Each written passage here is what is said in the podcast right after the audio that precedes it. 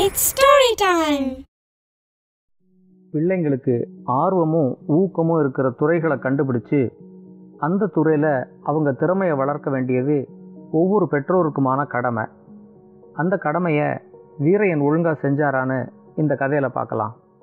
இது வரைக்கும் நம்ம சேனலுக்கு சப்ஸ்கிரைப் பண்ணலைன்னா உடனே சப்ஸ்கிரைப் பண்ணி பக்கத்தில் இருக்கிற பெல் பட்டனை கிளிக் பண்ணுங்கள் ஸ்டோரி டைம் தமிழ் சேனலுக்காக உங்களுடன் ரவிசங்கர் பாலச்சந்திரன். கதையை கேட்கலாம் வாங்க. சேந்தனூருங்கிற ஊரில் வீரையன்னு ஒரு விவசாயி இருந்தார். அவருக்கு அதே ஊரில் ஒரு வருஷத்துக்கு ரெண்டு போகம் விளையிற மாதிரி ஒரு ஏக்கர் நிலம் இருந்துச்சு. அவருக்கு ஒரே பையன்.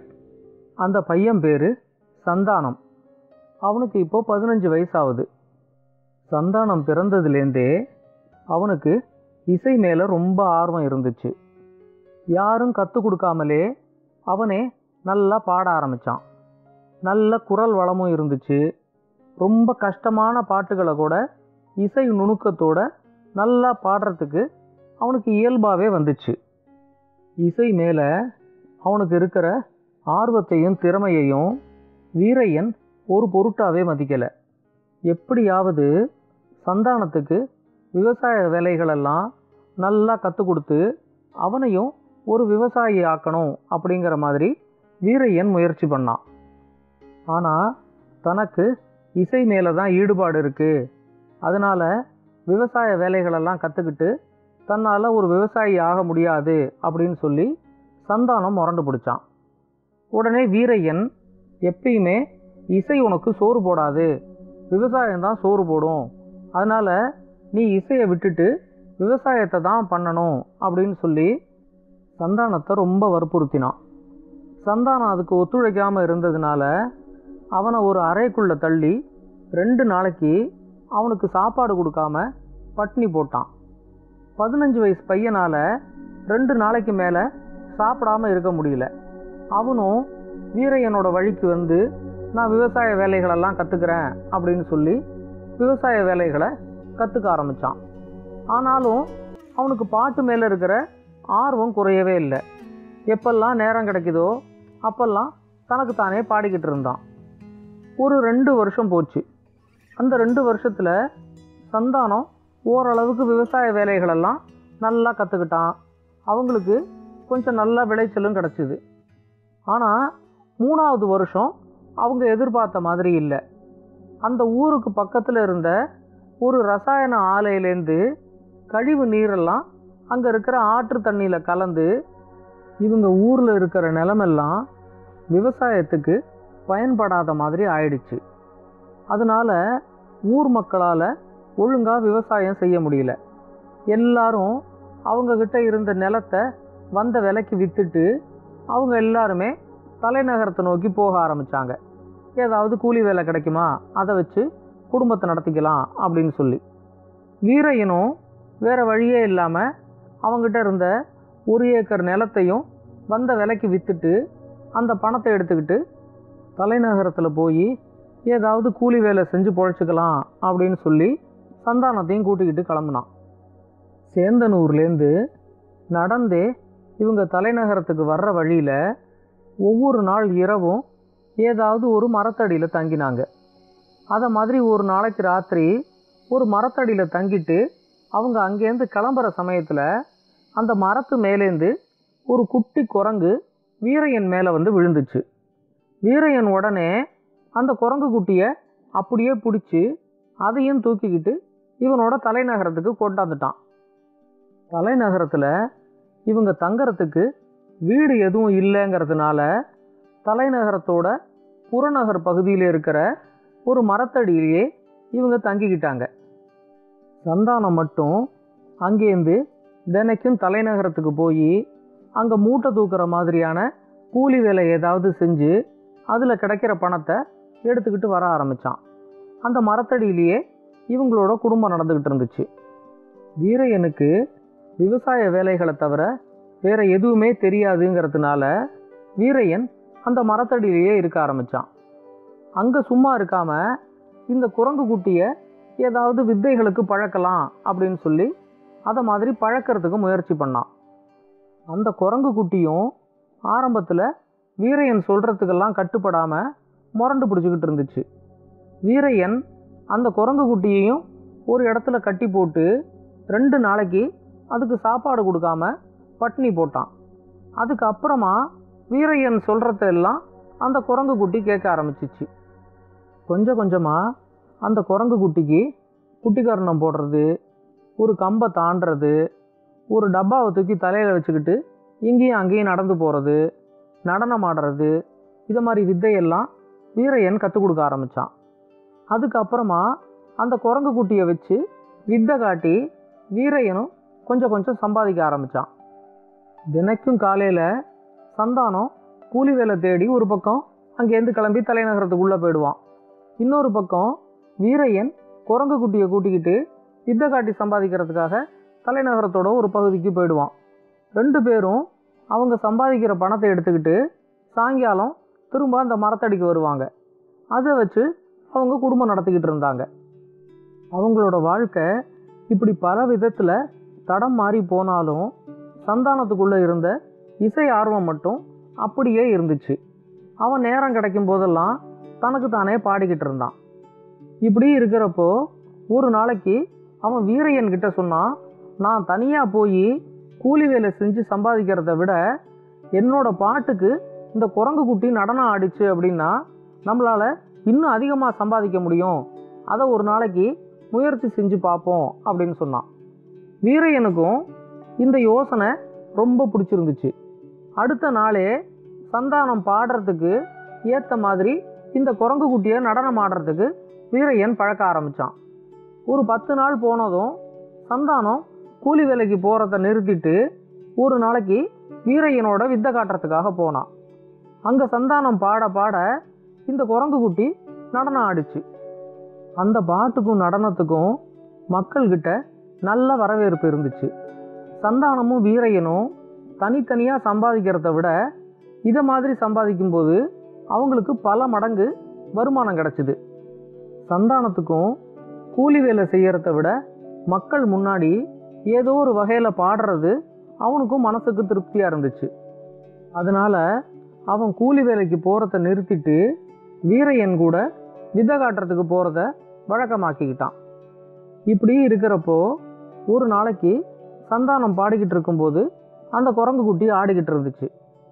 திருமூர்த்தின்னு ஒரு பாடகர் அந்த வழியாக போகும்போது சந்தானம் பாடுறத எதேச்சையாக கேட்டார். அவருக்கு சந்தானத்தோட குரல் வளமும் இசை நுணுக்கத்தோட அவன் பாடுறதும் அவரை ரொம்பவே கவர்ந்துச்சு. முறைப்படி பாட்டு கற்றுக்காமலே இந்த பையன் ரொம்ப நல்லா பாடுறான். இவனோட குரல் வளமும் ரொம்ப நல்லா இருக்குது இந்த பையனை கூட்டிக்கிட்டு போய் இவனுக்கு முறைப்படி பாட்டு கற்றுக் கொடுத்து இவனோட பாட்டில் இருக்கிற சின்ன சின்ன குறைகளெல்லாம் நீக்கணும் அப்படின்னா இசைத்துறையில் இவனை ரொம்ப உயரத்துக்கு கொண்டு வர முடியும் அப்படிங்கிற மாதிரி திருமூர்த்தி நினச்சாரு. வித்தை காட்டி முடிச்சதுக்கு அப்புறமா அவர் சந்தானத்துக்கிட்ட தன்னை ஒரு பாடகர் அப்படின்னு சொல்லி அறிமுகப்படுத்திக்கிட்டு தன் கூட சந்தானம் வந்தால் அவனுக்கு இசைத்துறையில் இருக்கிற நுணுக்கங்களெல்லாம் கற்றுக் கொடுத்து இசைத்துறையில் அவனை ஒரு பெரிய சாதனையாளனாக ஆக்க முடியும் அப்படிங்கிற மாதிரி திருமூர்த்தி சொன்னார்.